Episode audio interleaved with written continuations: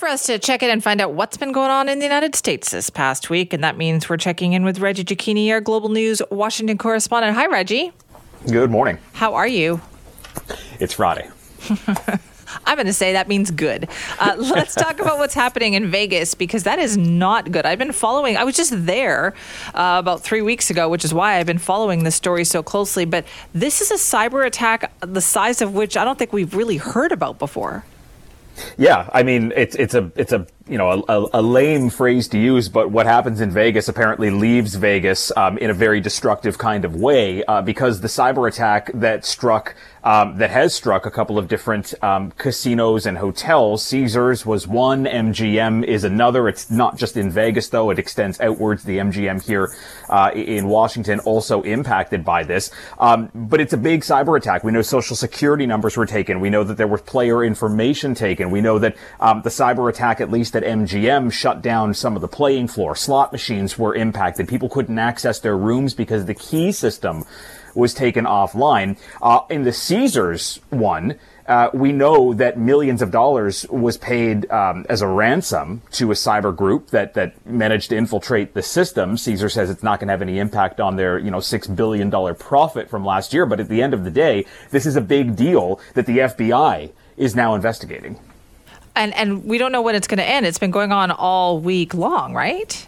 Yeah, and look, the, the issue is with these kinds of cyber attacks is that you can pinpoint where it may be coming from, but it's kind of like a wave where it ripples down, it can go further, it can impact other casinos. Who's to say that this is not going to target the next casino, you know, somewhere across the United States, originating from somewhere else uh, in the world? You know, there's there's reports that there are potential U.S. Um, uh, backers behind this, that it could be towards the United Kingdom as well. But but ultimately here, this is something that the feds are now looking into because hacks have become a real issue around the United States, and and it becomes that question of do you pay a ransom to protect the information, or do you not pay the ransom and hope that the information ultimately just kind of winds itself uh, up being deleted? It, it, it's it's a problem that a lot of companies have to kind of face when they're dealt with the problem. Oh, of course. Okay, and so people are thinking about going to Las Vegas they really should check, make sure which hotel they're going to and whether everything is up and running.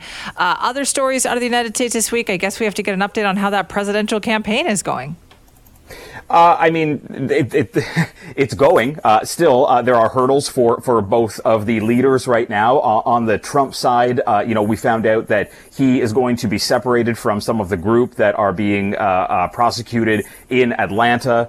so, you know, Donald Trump will get a bit of a delay here. Nonetheless, he still is in good polling um, situations right now. There's some polling that came out from Real Clear Politics and from CNN over the last couple of days that show Donald Trump in a, you know, in a, in a match, if it were to happen right now, is a couple of points ahead of Joe Biden. Joe Biden, on the other hand, uh, is facing new hurdles. Not only does he have the UAW strike in the United States, his son was indicted on gun crimes. Uh, yesterday, Joe Biden is facing the threat of a possible impeachment here. The government could potentially be shutting down. So the, the, the kind of hurdles are getting closer and closer together for the sitting president, for the former president. There are legal hurdles that are continuing continuing to mount. At the end of the day, though, there's still 13 months until the election.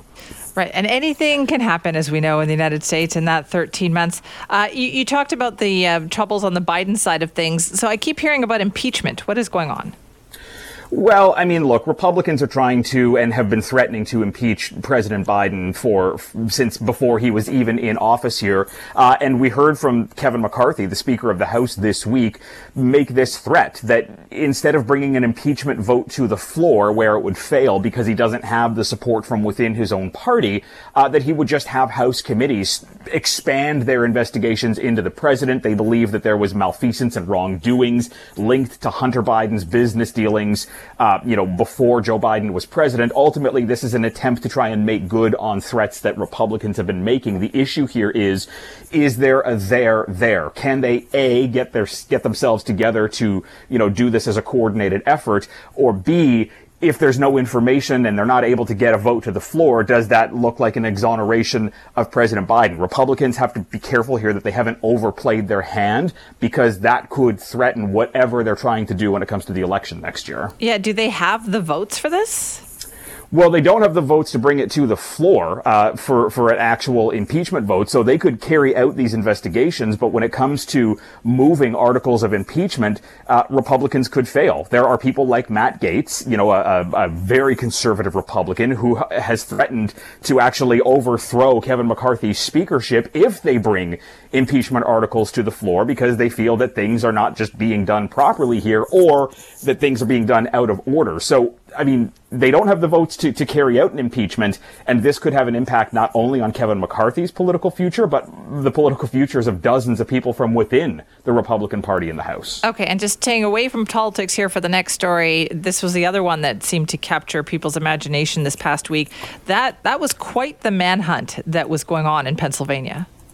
Yeah, and I mean, look, the video of the escape uh, was wild. Watching Oh, him yeah. scale with his hands and feet, you know, uh, uh, uh, horizontal, uh, vertically up a wall from a jail, uh, and this lasted nearly two weeks. And, and we actually heard from the suspect say that he would bury himself under leaves and under twigs in the forest, and there would be police officers almost stepping on him as they were carrying out their active search. Look, at the end of the day, uh, during the search, no one was hurt. It was remarkable that no shots were fired as the suspect was ultimately captured here.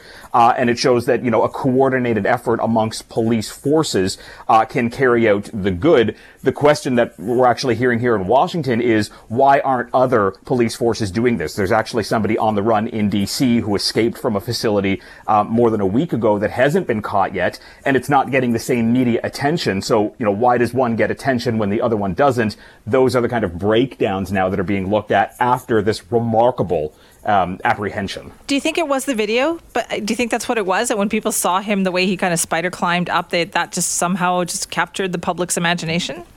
It, it did, and I mean, look. At the end of the day, this is this is probably a terrible thing to say, but sometimes in the summertime, on a slower news day, things can capture the Oh, attention and start true. to roll, roll, uh, you know, kind of roll onto the networks and become a big story. But ultimately, too, this was a big deal. This was somebody who was in jail on murder charges, um, and they wanted to ensure that there was going to be no public safety threat here. Uh, and and you know, essentially, police did what they had to do. Now, look, there is some controversy over a selfie that was taken with the uh, with the uh, law enforcement officers with the suspect that they had cuffed. That's kind of creating a bit of a buzz. But but at the end of the day, I mean, look. They we were able to apprehend this suspect without resorting to any kind of lethal force here. Um, you know, and this could be something that other police forces look at to how they carry out their own manhunt and apprehensions. That was fascinating. Reggie, thank you. Thank you. Have a great weekend. That's Reggie Cecchini, our Washington correspondent for Global News.